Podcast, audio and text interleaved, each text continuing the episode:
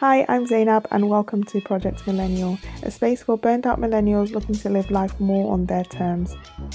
Here, we'll be sharing stories and insights from other millennials, and also going deeper into topics like personal development, life, career, money, and so much more. Essentially, we're moving away from autopilot and making more intentional decisions. In this episode, we are going to be talking about journaling. Journaling is a very popular topic in the self help world. I think we all know the reasons why journaling is good. It helps with our mental health, it helps with stress. And yes, I agree with all those things. Those aren't the things I'm going to cover with this particular episode.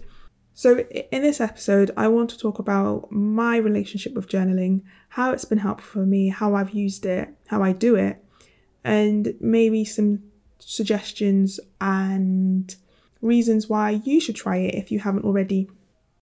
So, I started journaling a few years back as a burnt out doctor in the NHS, and I mean, I think that and my blog, Mind the Medic, have been my way of making sense of what I was going through at the time. So if you read if you go back into my entries in Mind the Medic, you can see a lot of those entries are quite reflective pieces. They're very, you know, this happened, and I kind of go into the reasons why I think things have happened, or, you know, the re I, I kind of go through my actions, I go through other people's actions, and then to try and come to sort of make sense of whatever has happened. And I kind of do that with my journal as well. And yeah, I did find those very helpful. I find it very therapeutic in a way to be able to just sort of put pen to paper or hand to keyboard and just sort of type.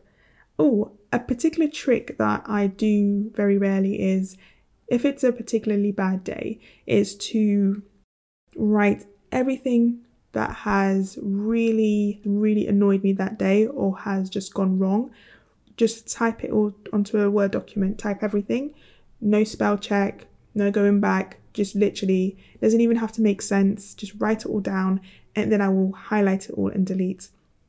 And sometimes that in itself will just make me feel a lot better. Um, so yeah, so I do tend to find the process of writing things down quite therapeutic and and that has probably probably been the reasons why I've sort of kept going with it. And, and I remember a particular example of a bad shift, I think in the beginning of, no, this was still in my first year as a doctor.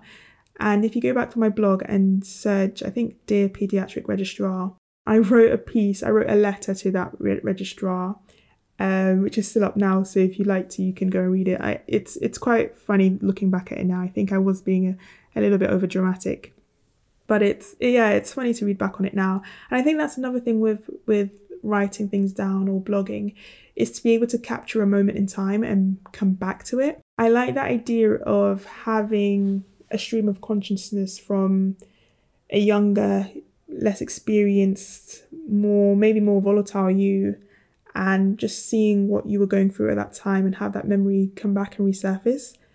I mean, because let's face it, day to day we forget a lot of things that go that go that goes on in our lives, and I think it's yeah, I, th- I think it'd be interesting in 10 years' time to look back at myself in my 20s and see the sorts of things that I'm going through, see the challenges that I'm facing now, and compare it to the challenges I'll be facing then. In a way, you can sort of track your progression, track your growth, track your mindset. Um, so yeah, that's another another reason why I like the idea of journaling. Building, and I guess building on that, with my journaling, I've been able to see my patterns. I don't tend to read my journals back.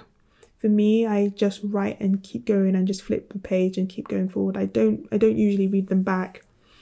When I have though, I found that actually I tend to have the same triggers or I can see similar patterns emerging. And I find that interesting that something that set me off in June also happened in February or you know vice versa and and seeing those patterns and recognizing that in myself that's something that I can you know, try to fix. If if I know that's that's a, a trigger for me, I can sort of preempt that becoming or preempt my reaction to that trigger again in the future. So that's another another great thing about journaling. And also with journaling, the the way of just putting thoughts down on paper and being more analytical with my thoughts, having to so the way I imagine it is your thoughts are kind of like just this cloud, like everything's just running around. It has to go from sort of this messy heap in your head and it all has to come down one word after another. It the rule, it's one word after another, it's a sentence after another, it's line by line. So it's a good way of seeing what your thoughts are, but seeing it on paper in a much clearer and presentable way. That's a much easier form to analyze it. That's a much easier way to understand what it is that's going up in your head. So when I think about it like that, a lot of times it's it's allowed me to see what it is that I'm actually worrying about, what it is that I'm scared of, or what fear that I might have that is causing me to be anxious. And a lot of times I can be like, okay, okay, I can see what's I can see what's happening here. You're being silly. Or okay, I can see what's happening here. Is it really that bad? So in terms of how I journal, I tend to try and kill a few birds with one stone. So with my journal, I first start off with the date, which is classic, and then I start with gratitude. So I will pick three things generally that I'm grateful for.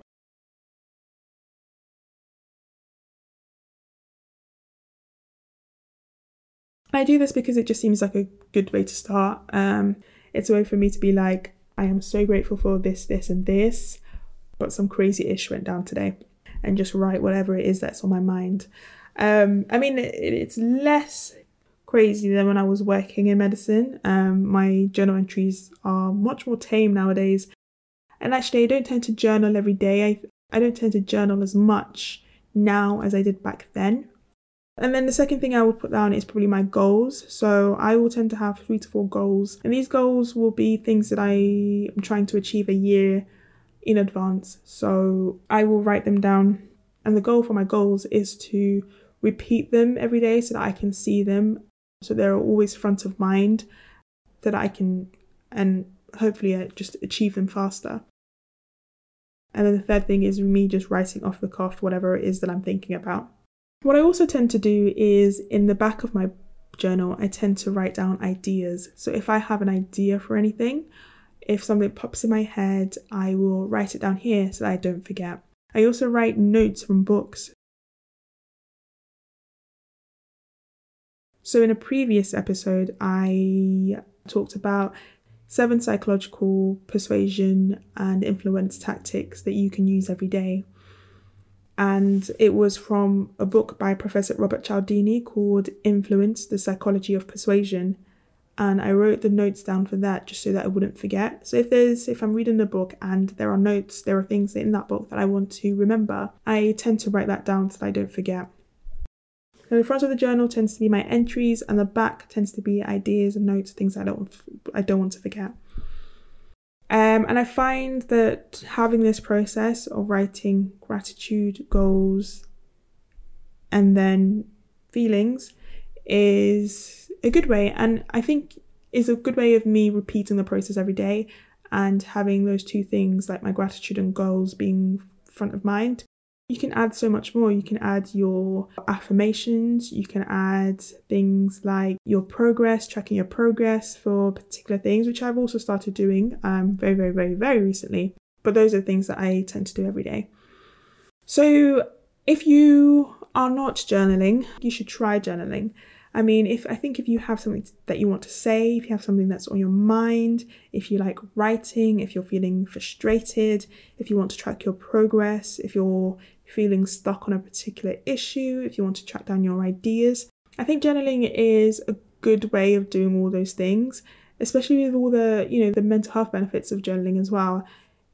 I would at least say try it. And there's so many different ways that you can journal. For me, I have a lovely moleskin book with nice thick paper, and I, I like that. Whereas some people might have a smaller, like, pocketbook that they can just slip in their pocket or slip in their bag.